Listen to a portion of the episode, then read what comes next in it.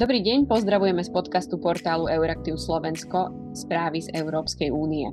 Moje meno je Lucia Jar a v dnešnom poslednom dieli podcastu v tomto roku sa povenujeme téme obranného priemyslu na Slovensku aj v Európe, jeho súčasnému stavu a budúcnosti v podstate do konca dekády. Pozvanie do dnešného dielu prijal výskumník zo Slovenského Adapt Institute a aj Univerzity Komenského William Ostatník. Pozdravujem. Dobrý deň, prajem. William, budeme si týkať, lebo sa teda poznáme. Uh, ty, okay. si spolu, ty si spolu s kolegami Adapt Institute prednedávnom publikoval veľmi zaujímavú a vlastne veľmi aj dôležitú štúdiu uh, pod názvom Slovenský obranný priemysel do roku 2030, navigovanie cez novú realitu k znovu zrodeniu. Znie to uh, tak akože veľkolepo, ale zároveň je to naozaj dôležitá vec, pretože takýchto štúdií a špecificky o slovenskom obrannom priemysle nebýva naozaj veľa. Povedz nám, prečo je to možno tak a vlastne aj ako vznikla idea tejto, eh, tejto štúdie. Uh, tak ešte raz ďakujem pekne aj za pozvanie a ahoj. um, No ono, keby som to položartom mal povedať, tak vznikla aj preto, že tých štúdí teda nie je, nie je mnoho, mm. ale teda primárne išlo o to, že e, o tú našu expertízu v tejto oblasti, e, chceli sme ju teda aj využiť, e, čiže to bol nejaký starting point samozrejme, no ale aj o náš záujem tú tému spracovať vo svetle tých najaktuálnejších, by som povedal, nejakých víziev a zmien, ale vo všeobecnosti aj v tých posledných rokov, lebo ich bolo viac tých zmien, ale teda najvypuklejšia je práve tá ruská invázia na Ukrajinu, ktorá teda spôsobila mnohé, mnohé zmeny. Um, a mali sme k dispozícii síce samozrejme nejaké agregátne dáta, nejaké čísla a podobne, mm-hmm. uh, alebo nejaké prejavy možno predstaviteľov na úrovni aj EÚ, aj, aj na Slovensku, ale my sme chceli ísť normálne do terénu a porozprávať sa so zástupcami konkrétne priemyslu, aby sme sa ich pýtali na to, jak tieto zmeny vnímajú, čo sú nejaké hlavné prekážky, výzvy a tak ďalej. Uh-huh. A hlavne po začiatku ruskej vojny na Ukrajine, aj, aj ty to spomínaš, ktorá sa teda naplno vlastne rozbehla začiatkom roka 2020, uh, e, naozaj slovenský, ale v podstate celosvetový obranný priemysel pocítil taký intenzívny zásah. V podstate platilo, že štáty, ktoré sú tradične najdôležitejší zákazníci obranného priemyslu, vlastne v minulosti stále menej a menej investovali do vlastnej bezpečnosti, obrany, do techniky, do vybavenia. To všetko postupne zastaralo a keď vlastne za hranicami naozaj slovenskými vypukla taká full force e, vojna, tak e, krajiny zistili, že potrebujú podporiť na jednej strane Ukrajinu, ale teda rovnako ostala, zas, ktorá teda rovnako zastala, ostala zaskočená ako, ako zvyšok sveta, ale teda na druhej strane bolo potrebné, aby tie krajiny vedeli ubrániť aj samé seba, respektíve v rámci kolektívnej bezpečnosti ako súčasť napríklad Severoatlantickej aliancie. No a teda na to asi teda nemohla existujúca technika a zásoby munície a toho všetkého, čo treba stačiť.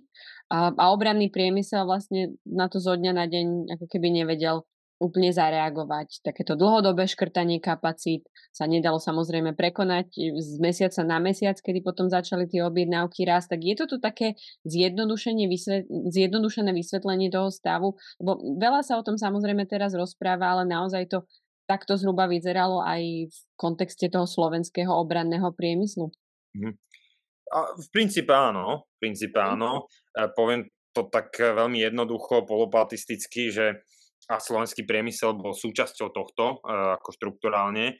To bolo symptomatické pre celý západ, povedzme to tiež tak zjednodušene, že tá kolektívna obrana alebo nejaké odstrašenie potenciálnych nepriateľov, to je ako keby koncept hej, obrany, s ktorým pracuješ, tak to bolo úplne v úzadí. Tých posledných 30 rokov boli, bol, boli iné veci na programe dňa, ako čo sa týka bezpečnosti, možno nejaké protiteroristické operácie hej, a také nejaké expedičné operácie a vojny, na čo ten priemysel reaguje úplne inak, ako keď e, máme niečo, kde sa bojujú štáty proti sebe a kde treba, e, treba z nejakého potenciálneho nepriateľa odstrašiť. Čiže tie zdroje proste nepo, neputovali tam a ja už si e, prípadám ako taký papagaja, nielen ja, samozrejme, však tých ľudí je, je viac, ale že naozaj tie posledné roky viac ľudí upozorňovalo na to, že že tá, ten étos nejakého konca dejín e, proste neplatí, hej, že stále tu mm-hmm. sú hrozby, ktoré pretrvávajú. No a teraz, hej, ty si to sama povedala, že ako pre mnohých to bolo prekvapenie, pre mnohých možno ani tak nie, ale ten priemysel nemá šancu sa na niečo také ako keby e, mm, ako spamätať a e, rýchlo z piatka na pondelok nejakým spôsobom zmeniť, keď tá štruktúrálna jeho e, nejaký podklad bol 30 rokov, 30 rokov rovnaký. Uh-huh. A aj vy v úvode štúdie vlastne píšete o tom, že od roku 2020 prežíva uh, vlastne obranný priemysel také najturbulentnejšie obdobie od vzniku republiky, od teda 93. Uh, toto obdobie bude mať na celý priemysel, píšete, aj najzásadnejšie dopady. Tak v čom sa tá turbulentnosť uh, prejavuje? Už sme spomenuli možno tú Ukrajinu, ale bol tam, boli tam aj nejaké iné súčasti toho, hlavne od, od, teda keď to už tak zhrnieme, posledných 30 rokov? No tak posledných 30 rokov to by vyžadovalo veľa, veľa zhrnutia. Hej, možno keby si spomenul také highlighty, alebo takéto naj, najzásadnejšie. No pre priemysel ten, tí, tí highlightov v podstate, keď to mám takto povedať, ani tak veľa nebolo, pretože hoci sme tu mali situácie, samozrejme viaceré, ale tak spomeniem napríklad vojnu v Gruzínsku 2008 alebo e, anexiu Krymu 2014 zo strany e, Ruskej federácie, to by retrospektívne mohli byť nejaké budičky, hej, že keby tá politická vôľa, tá politika sa zmenila a reagovala mm. na tieto, alebo aj iné udalosti, hej, to som spomenul len dve, nejak inak, tak by aj ten priemysel potom zareagoval, alebo ten priemysel išiel nejakým možno, že trochu iným smerom, ale to hovorím, to, to je nejaké rozhľadaté mlieko. Čo sa týka slovenského obranného priemyslu, tak to je dôležité spomenúť, že veľkým takým popudom boli modernizačné projekty už posledných pár rokov, e, tým myslím možno od roku 2017, 18, 19, tam už e, buď započali alebo kulminovali niektoré, niektoré tie modernizačné procesy, čo sa odsrkadlilo aj na slovenskom obrannom priemysle, že tie firmy dostali zákazky, to bolo naozaj kľúčové, aj pri tom, aj z pohľadu toho roku 2022-2023, keď započala vojna na Ukrajine, takže ten priemysel, alebo minimálne niektoré firmy už mali rozbehnuté niektoré, niektoré produkčné kapacity alebo navýšené, takže toto sa javí ako kľúčové. A posledné, čo iba chcem spomenúť, je samozrejme COVID, to je pre najmä súkromné firmy, ale aj štátne veľký akože taký, no možno budíček, ale skôr taká skúsenosť, hej, že čo mhm. znamená, keď máš veľmi, veľmi e, koncentrované dodávateľské reťazce a podobne. Tak tam si myslím, že tiež ako keby ten 2020-2021, tá covidová kríza prispela k tomu, že sa začali tvoriť nejaké kontingenčné plány, nejaké plány B, hej, že čo, čo v prípade, že ti vypadne, vypadnú nejaké dodávky a podobne. Hej, ty si to nespomenula, ale v podstate um, dá sa asi predpokladať, že možno taký vstup Slovenska do NATO na toto mal nejaký zásadnejší akože vplyv. Veľa, akože hovorí sa to, možno je to len taká e, meská legenda, ale, ale opravma teda, ak sa mýlim, že um, jednoducho tie firmy samozrejme začali byť o mnoho zaujímavejšie pre ten trh, ako náhle my sme sa stali súčasťou Severoatlantickej aliancie, ale možno to úplne v praxi až tak nepocítili. Tak, tak ako to teda bolo? Keďže na budúci rok oslavujeme teda 20. výročie do vstupu, tak malo to nejaký taký veľký popudlivý efekt aj pre obranu? Mm-hmm. To je samozrejme dobrá otázka, ale úplne konkrétne v tejto štúdii sme sa nezameriavali uh-huh. až takto hlboko do histórie, ale čiže možno jedným slovom za mňa iba.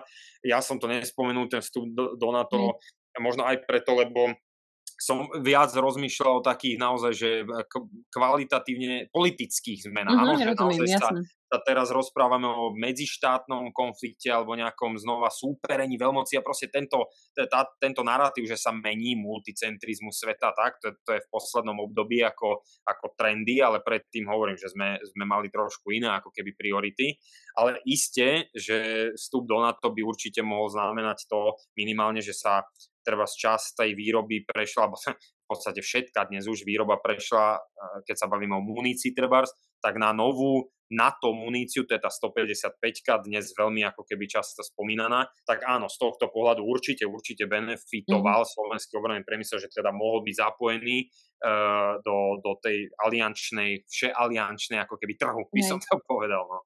Uh-huh.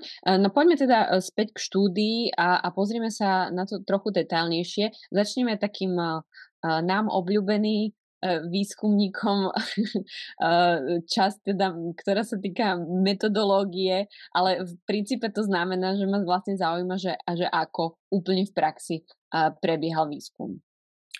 No, ja som tu už na začiatku spomenul, že sme nechceli sedieť s kolegami ako v kancelárii a pracovať s nejakými teda agregátnymi dátami, nejakými číslami alebo tabulkami alebo nejakými výsledkami za minulý rok a podobne, čo sú samozrejme dôležité informácie, ale my sme proste chceli ísť do terénu Oslovili sme preto vyše 30 firiem, štátnych, pološtátnych aj, aj súkromných, ktoré teda pôsobia na Slovensku. A oslovili sme ich teda s, s nejakou ponukou alebo prozbou o výskumný rozhovor na dané témy. To už som tu tiež spomínal, že sme chceli e, zanalizovať silné, slabé stránky, nejaké hrozby, rizika, príležitosti. Čiže takto bol štrukturovaný aj ten, ten rozhovor. No a Nakoniec sme dostali 11 skladných odpovedí aj po nejakých teda samozrejme opakovaných prozbách, ale však to, to každý výskumník vie, že to do nejakej miery len je možné. No a potom sme sa vydali za nimi a hovorím, s niektorými, s niektorými sme strávili aj, aj, myslím, že to boli aj hodiny v niektorých prípadoch, mm. E, proste čo najhlbšieho, najhlbšieho rozhovoru k, to, k týmto témam, ktoré sme potom teda analyticky spracovali a, a um, tá metóda, ktorú sme použili, bola tá svodka, hej, čiže naozaj mm-hmm. uh, proste silné, slabé stránky a nejaké hrozby a, a príležitosti, okay. ktoré ten priemysel sám identifikuje.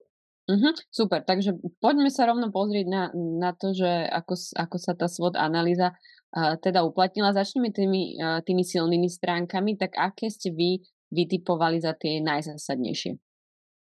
No, za najzásadnejš- s najzásadnejšími pracujeme takými dvoma e, v mhm. štúdii. Mm-hmm. Tá, tá, to prvou je, že na viacerých teda hlavných artikloch slovenského obranného priemyslu sa podiela niekoľko v drvivej väčšine slovenských firiem. Hej? Čiže ako keby, keď si predstavíme nejaký finálny produkt, či sa rozprávame húfnica, alebo nejaké 4x4 vozidla, alebo, alebo iné, tak, e, tak spolupracuje viacero slovenských firiem, ktoré dodávajú, dodávajú tomu hlavnému nejakému výrobcovi, e, pod ktorého značkou to vzniká, proste svoje konkrétne malé produkty, ktoré, alebo aj väčšie, e, ale jednoducho naozaj produkty prvotriednej, prvotriednej kvality a teda ten produkt je kompilátom viacerých firiem, ktoré si v podstate tým pádom ani nekonkurujú, ale synergicky pracujú mm-hmm. na mhm. Nejakom produkte, ktorý potom má aj treba väčšiu silu pri exporte. Aj tie mm, firmy, ktoré sú niektoré z nich aj menšie, sa takýmto spôsobom vedia vlastne dostať aj na,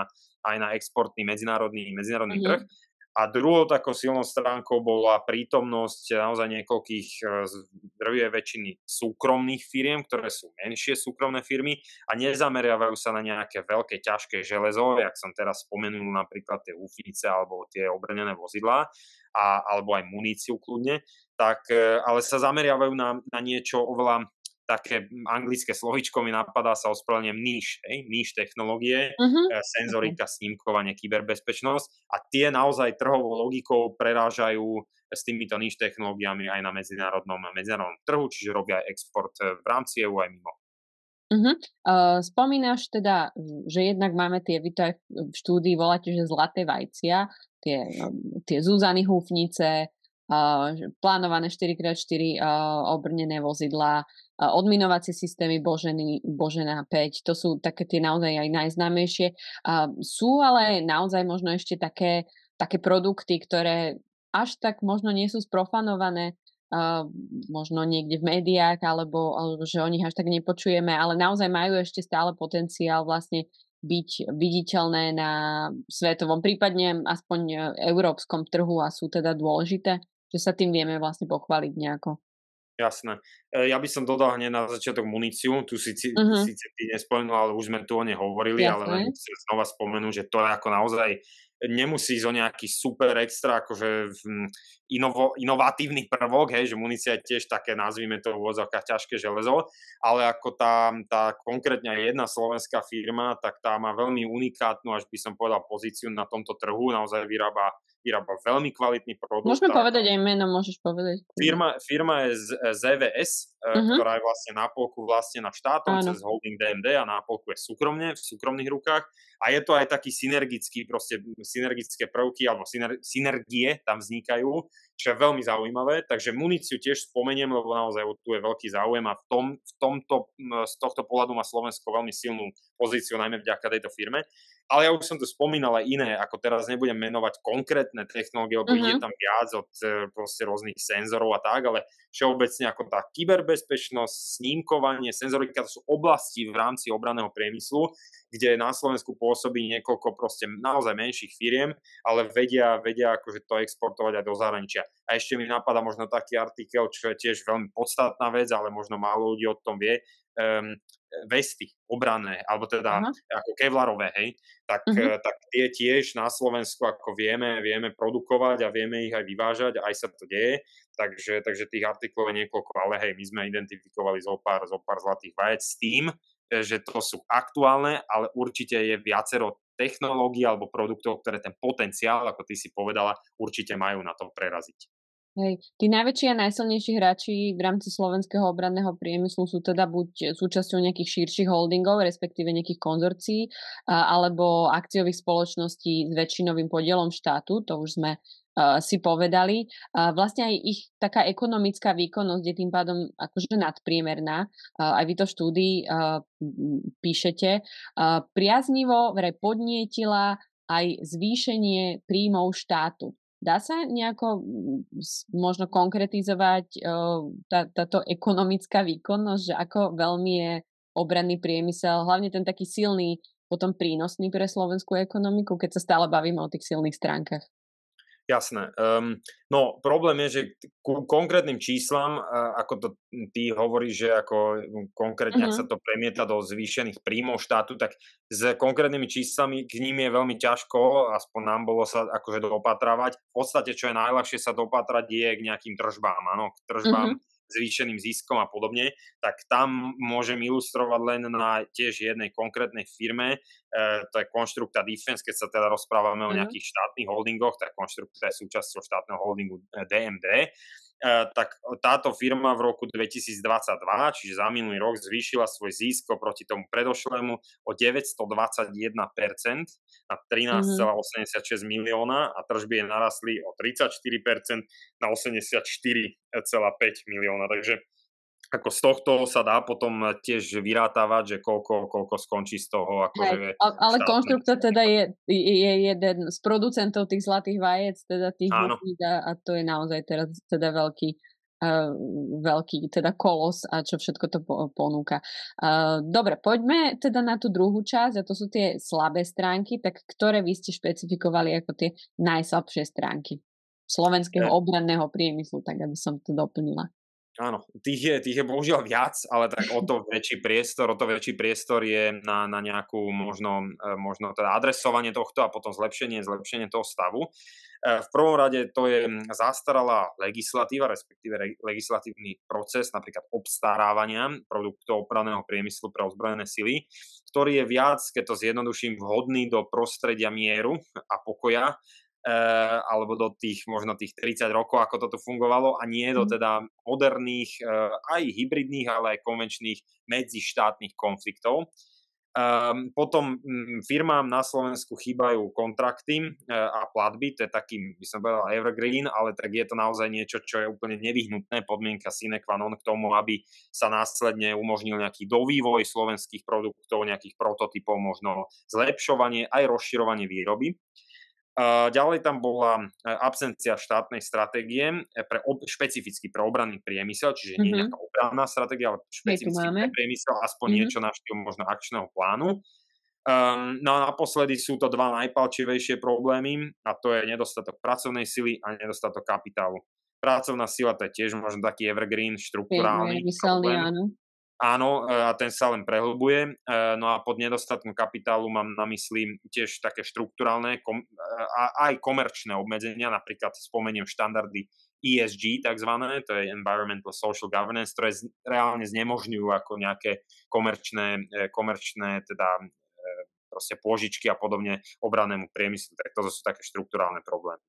Hej, na tie štrukturálne sa ešte dopýtam. Uh, jedna časť, mm. ktorá ma zaujala veľmi v tej, v tej časti teda slabších stránok, bolo napríklad to, že um, slovenské podniky vlastne nedisponujú vlastnými kapacitami na údržbu a servis výrobkov, ktoré si Slovensko vlastne obstará od zahraničných výrobcov. Teraz o tom veľa počúvame, budeme mať Slovensko k dispozícii viac zahraničnej techniky, ale ak sa čosi pokazí vlastne na takej technike, tak ozbrojené síly vlastne nemusia takéto výrobky vedieť úplne servisovať, udržiavať. Buď ich musia poslať späť do krajiny pôvodu, alebo to môže byť aj komplikovanejšie. Píšete v štúdii, že v praxi niektorým slovenským podnikom vlastne sa neumožňuje údržba alebo servis takých hardwareových častí, teda stále sa bavím o tom ťažkom železe, ktoré sú obstarávané v zahraničí, buď preto, že vlastne sa takto dohodli už v zmluvných podmienkach, alebo preto, že vlastne aj na domácom trhu neexistuje veľmi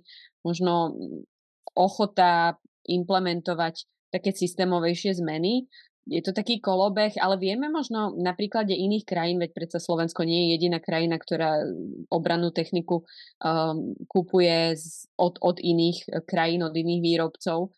Uh, povedať možno, že v ktorých iných krajinách to teda funguje správne, ako by sa tomu možno mali firmy pri, prispôsobiť tými systémovými zmenami, aby, aby na to lepšie vedeli reagovať. Lebo zdá sa, že toto bude ako keby pokračovať. Áno, to je veľmi dôležitý problém, ktorý spomínaš a teda ide zo štúdie, mm-hmm. som predošli odpovedi zabudol spomenúť, ale e, ak dovolíš, najskôr to iba mierne poupravím, to, to, to, ako si položila tú otázku, lebo nie je to totiž tak, že by tu bol nejaký neštandardný problém, ak mm-hmm. sa majú povedzme obrnené vozidla, či už eh, kolesové alebo pásové, alebo napríklad vrtulníky či, či stíhačky, posielať raz za čas na eh, tzv. tú generálnu údržbu k dodávateľovi, respektíve teda tej firme, ktorá ich postavila, mm-hmm. lebo to je v princípe bežná prax. My sme skôr hovorili o údržbe, ktorá je častejšia, periodickejšia, nevyžaduje také zásahy ako tá, tá generálna oprava. No tu vysí ten otáznik, ktorý aj ty spomína, že kto, kde a ako bude, bude všetky tieto novo nakúpené techniky udržiavať, lebo ich je teda veľa, e, na, nakúpov bolo pomerne teda dosť posledné roky. A, a opakujem, že ide tu teda o tie menšie a častejšie úkony. Hej? Že uh-huh. kto bude mať kapacity, kto bude zazmluvnený, kto na to má expertízu, respektíve, no. teda ak nikto teraz, lebo sme predtým takú techniku nemali, tak kto si ju vybuduje a ako. Tak toto sú otvorené otázky pretože nevieme, či ozbrojené síly sa chcú spoliehať najmä na svoje kapacity vlastné, či ich teda majú dosť, alebo dovolia aj súkromným firmám, aby sa systematicky zapojili a teda sa technika udržala pravidelne v čo najlepšom stave.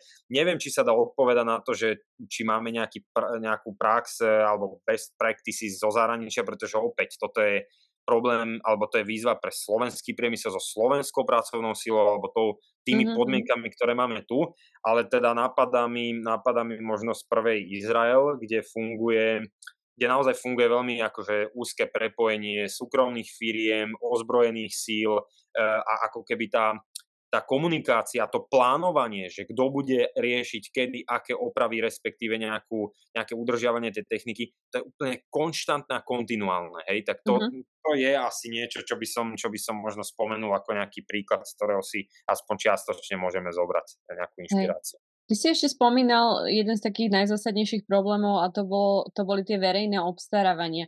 Uh, že teda nie sú úplne, že sú také zastaralé tie, uh, tie zákony a byrokracia okolo toho, že je to skôr na čas mieru.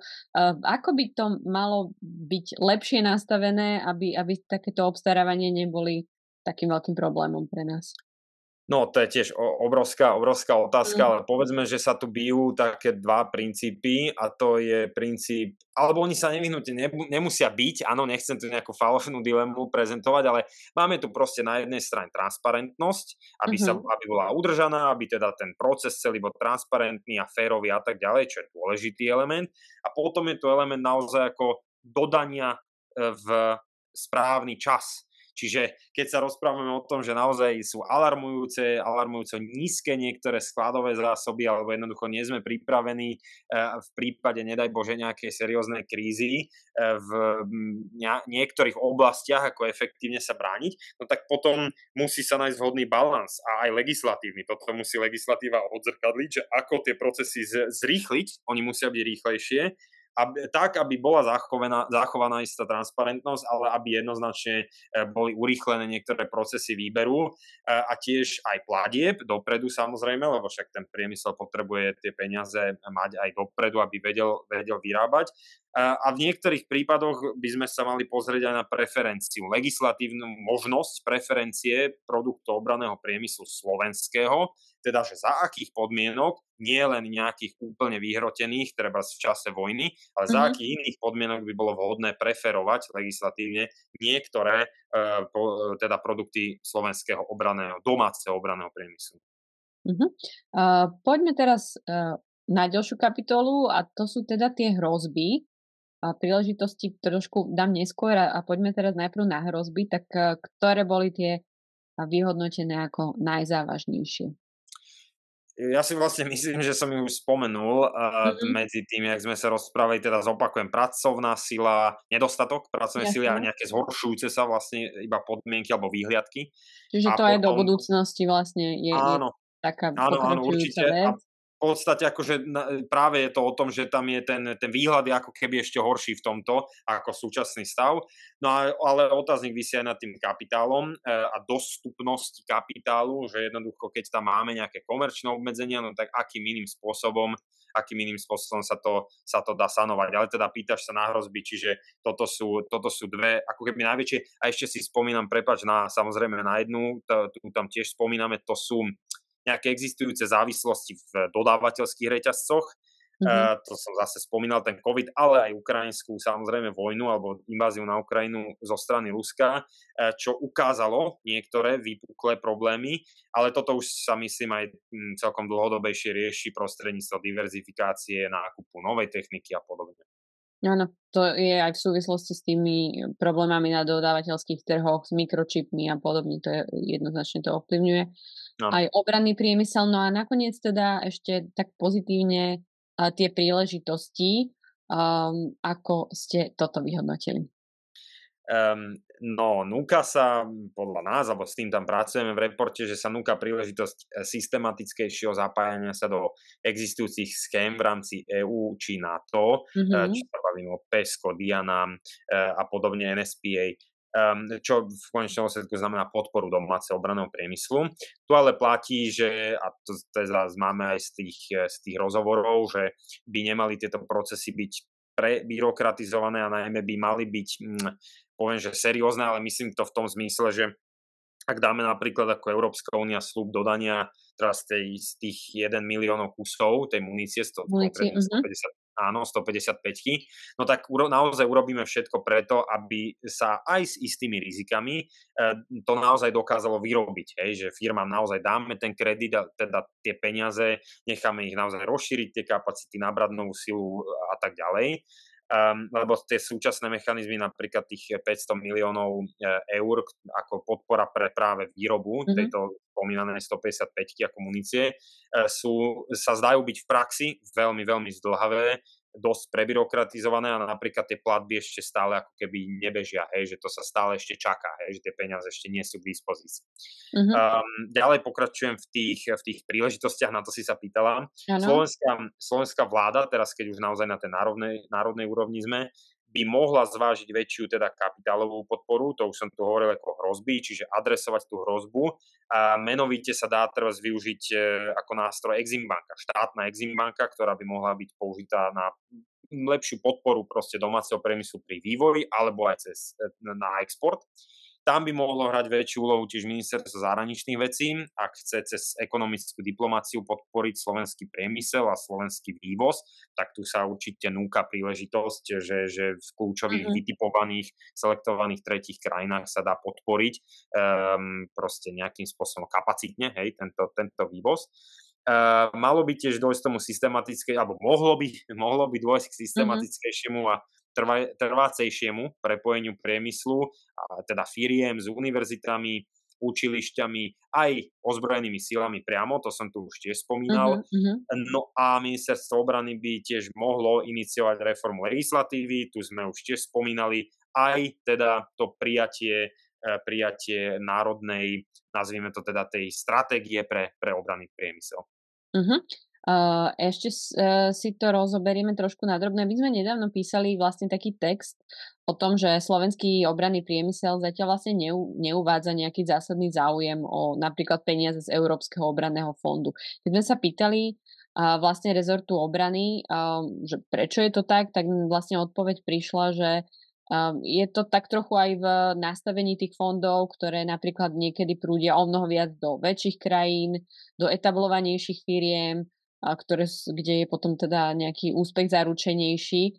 Um, ale zároveň platí, že v takýchto veľkých výzvach, aj napríklad pri Európskom obrannom fonde, a tam myslím, že len dve slovenské firmy sa sta- dostali čas nejakého grantu pred dvomi rokmi, minulý rok len ministerstvo obrany grant taký skôr menší. Musia byť vlastne súčasťou konzorcií, je to niečo spoločné, ale zároveň to musí byť naozaj veľmi konkurencieschopné. Tak prečo býva možno z toho, čo si ty počul počas tých rozhovorov, v rozhovoroch, prečo býva záujem o takéto zahraničné zdroje malý je konkurencieschopnosť niečo, čoho sa možno slovenské firmy boja a preto nechcú o fondy súťažiť, lebo hovoríš o, o byrokracii, ale tá zase mm. platí vlastne, to sme na rovnakom poli, hej, že ostatné, uh, ostatný obranný priemysel iných krajín uh, možno sa toho až tak neobáva, hej, že ten, tá byrokracia na Slovensku v rámci napríklad európskych nejakých fondov, fondov v tomto kontexte nie je iná ako, ako v iných krajinách. To je veľmi dobrá otázka, áno, um, ako je úplne na mieste. My sme sa tiež stretli s pomerne teda malou vôľou, um, alebo všeobecne malou vôľou, respektíve záujmom o, o, to sa do týchto projektov, ktoré spomínaš, e, zapojiť, čak to sme konec koncov už spomínali aj pred chvíľkou. Áno, je, čo, čo sme my počuli, alebo ja, keď som tam sedel na stretnutiach počul, tak bolo väčšinou to slovo byrokracia bez možno nejakých akože teraz detálnejších vysvetlení, mm-hmm. ale, ale môžu tam byť teda aj tie faktory, ktoré, ktoré spomínaš, čiže možno nejaký nedostatok skúseností daných slovenských firiem, najmä čo sa týka menších, e, tak či skúsenosti, možno aj schopnosti a kapacity, hej, že spracovať to, pustiť sa do toho e, a nielen akože podať si, podať e, treba z nejaké projekty, ale aj ich potom manažovať, čo mm-hmm. zväčša býva celkom akože náročná, náročná organizačná logistická záležitosť. Eh, čiže toto môže byť určite nejaký taký faktor, že tie, predsa len nalieme si čistého vína, že teda slovenské firmy a všeobecne obranný priemysel je teda pomerne malý, aj keď sa rozprávame aj v regióne, hej, oproti Jasne. českému a už vôbec vynechám polský treba priemysel. Um, ďalším ale faktorom, ty si to presne naznačila, alebo v istej, istej miere, alebo slova zmysle si to naznačila, môže byť taká tá štruktúrálna preferencia západných etablovaných firiem obranného priemyslu, kde treba sme si istí, alebo tie inštitúcie sú si nejakým spôsobom isté toho, že na konci dňa uvidia ten produkt a tak. E, toto je niečo, o čom sme svojho času debatovali napríklad e, s môjim drahým kolegom e, profesorom Jozefom Bátorom, ktorý na katedre politológie na Univerzite Komenského pôsobí a ono to aj písal, lebo mm-hmm. boli svojho času indície, ako keby spracované vedecky, že sa jednoducho západné firmy istým spôsobom preferujú, pretože tam ostávajú nejaké väzby, ktoré trvajú dlho. Hej, že ten slovenský obranný priemysel a aj iné z, zo štátov, krajín bývalého, bývalej Varšavskej zmluvy, že sú ako keby stále sa dostávajú, prenikajú do tohto sveta, že tam nemajú ani takú socializáciu a podobne. Čiže ja to spomínam len ako jeden, jeden dielik puzzle, mm-hmm. hej, že toto môže byť tiež súčasť vysvetlenia, prečo je teda tá, taká, taká nízka miera zapojenia. Ale ja osobne, keď sa mňa pýtaš, by som to asi videl presne v tom prieniku toho, že tu byrok, tu, tie, tie nároky byrokratické a podobne, tie slovenské firmy, najmä tie menšie, proste nie sú schopné, schopné utiahnuť, nemajú v tom skúsenosti ani kapacity. Uh-huh. A v tom by podľa teba mal pod, nejako podporovať tie firmy skôr slovenská strana, alebo možno priamo aktivity z Bruselu, hej? Lebo je, a, po, a tvoja odpoveď bude, že aj jedna, aj druhá strana, že to je pravdepodobne kombinácia a aj tie firmy vlastne musia byť nejaké iniciatívne, ale väčšinou to asi funguje tak, že ak niekto má takú, taký silnejší ťah na branu, tak to potom, tak potom aj strelí gol, tak kto je možno ten, ten najdôležitejší pán tuto v tomto? No ja ti nedám zaujímavú odpoveď, lebo si vlastne povedala, povedala za mňa, že, že ako nemáme dosť dát na túto konkrétnu špecifickú vec, e, aby som to vedel ako konkluzívne nejak hej, uzavrieť, čo sa týka mm-hmm. toho reportu a toho výskumu. Môžem povedať len ja tiež zo svojich skúseností a to, ako to vnímam, že je to kombinácia teda naozaj toho, čo si, čo si povedala, ako sama si to aj zhodnotila, že určite väčšia iniciatíva aj zo strany tých firiem, ktoré by v tom mali si myslím vidieť zmysel, že OK, prekonám tu nejakú možno aj tú byrokratickú záťaž, lebo však áno, tá je všelikde a treba posnažím sa s nejasným výsledkom vstúpim do nejakých projektov, podám toto, e, posnažím sa tam byť partner, iniciatívne aj oslovím niekoho, uh-huh. treba s partnerov v rámci Európskej únie, áno, dám, zapojím sa do nejakého konzorcia a idem proste do toho, aj keď tam vidím ten risk, len zase vnímam aj, vnímam aj realitu tých firiem, hej, že keď má niekto nejaký nejaký obrad, pracuje s nejakými reálnymi podmienkami, hej, platím proste svojich zamestnancov a podobne, tak ako e, pre niektorých to môže byť až avantúra, by som povedal, sa uh-huh. púšťať do nejakých projektov, keď vlastne ani nemáš, nemáš nejakú, nejakú istotu úspechu, však to je logické, hej, že najskôr to musí prejsť nejakou fázou a uvidíš, že ako to celé dopadne. Čiže vnímam, vnímam ako keby tie výzvy a tú logiku a na oboch stranách a úspech sa dá jedine namixovať presne, ako si to povedal no. ty, tým, že aj teda tie firmy si uvedomia, že OK, je tu niečo, čo má zmysel, tak skúsme to, skúsme sa pospájať, možno v nejakých aj iných mm-hmm. firmách, nejaké joint ventures, to, to tiež je určite na stole, či to nie je nejaký lepší možno systém fungovania a, a skúsme, a skúsme uh, si to podať. A zároveň by teda ale malo byť to reflektované systematickejšie aj na úrovni tej slovenskej vlády, by som povedal, a aj na tých úrovniach inštitúcií, ktoré sa o, tom, o to starajú, či už v EU alebo NATO, NSP a podobne. Hej, že naozaj tam myslím, že sa robia ako skvelé veci a outreach, ale teda e, dá sa, dá sa určite vždycky zlepšovať, to platí pre všetkých. Mm-hmm. Hovorili sme o programe pre obranný priemysel nejakej stratégii a vlastne Európska komisia by už začiatkom budúceho roka mala pripraviť taký vlastný návrh programu európskeho obranného priemyslu. Ten by vlastne mal dať dokopy také skúsenosti z tých posledných legislatív EÚ, ktorá sa týkala podpory priemyslu, lepšej ambície lepšie zasobovať Ukrajinu, napríklad aj muníciou, už sme o tom hovorili. Tiež sa chystajú pravidla, ktoré by mohli um, keby obranné výdavky na európske projekty, európske projekty, teda spoločné projekty v obrane, nejako oslobodzovať od DPH, aj to už si naznačil, že je tu vlastne takáto diskusia. A to by vlastne mož, mohlo posilniť v konečnom dôsledku aj také spoločné obstarávanie, to je stále taký evergreen uh, obranného priemyslu v Európe. Prípadne by sa dalo rozmýšľať aj o tom, že niektoré obranné techniky spôsobilosti by štáty mohli aj spoločne vlastniť. Tiež sa hovorí aj o tom, že niektoré vládne investície do obrany by sa mohli zohľadňovať v rámci pravidel Európskej únie pre fiškálnu správu a teda úplne v praxi vlastne ako keby mm, sa také investície nezarátavali napríklad medzi nadmerný deficit. Hej, to sú všetko také opatrenia, o ktorých budeme hlavne začiatkom budúceho roka trochu viac počuť z Bruselu. Čo ty z pohľadu e, možno Slovenska, respektíve slovenského obranného priemyslu vidíš ako niečo, čo by mohlo v tomto úplne najviac e, pomôcť? Môže slovenská strana ešte za niečo v týchto oblastiach viac lobovať, aby to potom malo aj takú prídanú hodnotu pre náš slovenský obranný priemysel? Ja si myslím, že ty si spomenula veľmi konkrétne, špecificky mm-hmm. niekoľko týchto, týchto otvorených e, ako keby možných ciest, alebo že sa, že sa udejú aj viaceré z nich. Jasné, DPH, e, spoločné nákupy, obrovská téma, ktorá mm. keď sa prejde od e, plánov, a poviem to trošku drzo, prepáč mi, alebo tak, tak veľmi akože otvorene, ale ak sa konečne prejde od nejakých rečí ku konkrétnym teda krokom, tak ja si mhm. myslím, že to je to, na čo, na, na čo ten priemysel, ten, čo sa potýka s každodennými proste starostiami čaká.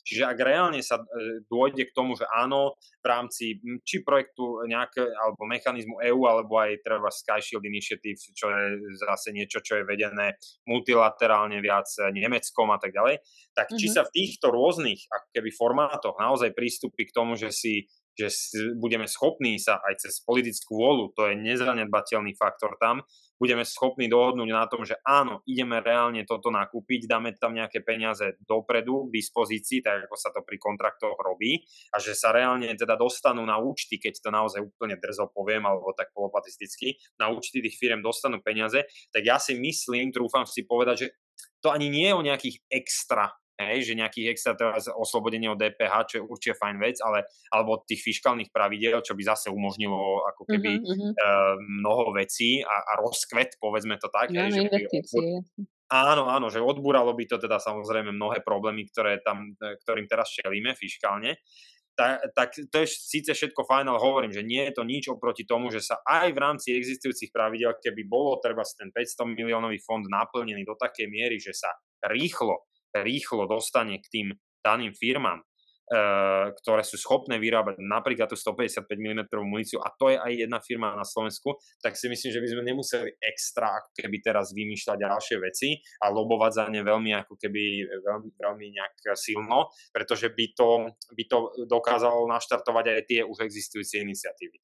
Takže neviem odpovedať, že ktorá z týchto, čo si spomenula, by mala byť nejaká úplne prominentná, lebo oni dávajú všetky zmysel, ale napríklad ten spoločný nákup, mm-hmm, to mhm, je, myslím mm-hmm. si, že celkom, to by mala byť asi priorita, že by sme ho mali zrealizovať a už v niečom konkrétnom, aby tam vznikal nejaký spillover efekt. Hej. Ty si už hovoril o príležitosti a na záver si ešte trošku možno zhrňme také odporúčanie, pretože štúdia priniesla niekoľko odporúčaní, um, tak trochu aj vláde, tak trochu aj obrannému priemyslu, ako sa na to komplexnejšie uh, pozerať, aby to fungovalo. Uh, tak ide, ide o, tej, o to vypracovanie stratégie pre priemysel, to, mm-hmm. som, tu, to som tu spomenul, uh, čiže naozaj ne, pomenovať sa tomu trošku viac, aspoň na úrovni nejakého akčného plánu, čiže opakujem, nehovoríme o nejakej obrannej stratégii, ale vyslovene o stratégii pre priemysel, ktorá by umožňovala riešiť mnohé z tých problémov, o ktorých sme tu aj teraz posledných pár minút hovorili, ale by aj umožnila lepšie plánovanie, hej, napríklad tých oprav, to sme riešili, to sme riešili mm-hmm. dnes mhm. veľmi pomerne dlho. E, ďalej lepšie podmienky pri tých e, komerčných požičkách alebo pri dostupnosti alebo v dostupnosti kapitálu. Spomenul som menovite využitie Exim banky ako nejakého nástroja, čiže zlepšenie podmienok, komerčných podmienok, čo sa týka nejakých požičiek práve v tejto banke. To sa núka ako možné, možné riešenie. Mm-hmm.